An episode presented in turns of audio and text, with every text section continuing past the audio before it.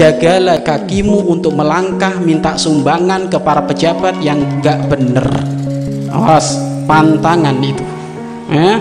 walaupun kamu mau proposal masjid walaupun kamu mau proposal madrasah pondok maka pantangan termasuk kemaksiatan kaki jika kita melangkah kepada para pejabat-pejabat yang dolim pejabat-pejabat yang dolim itu bagaimana? tidak kelihatan di mukanya bekas sujud itu nggak ada omongannya pun omongannya ngelantur. Nggak pernah ada program kemuliaan di hadapan Allah.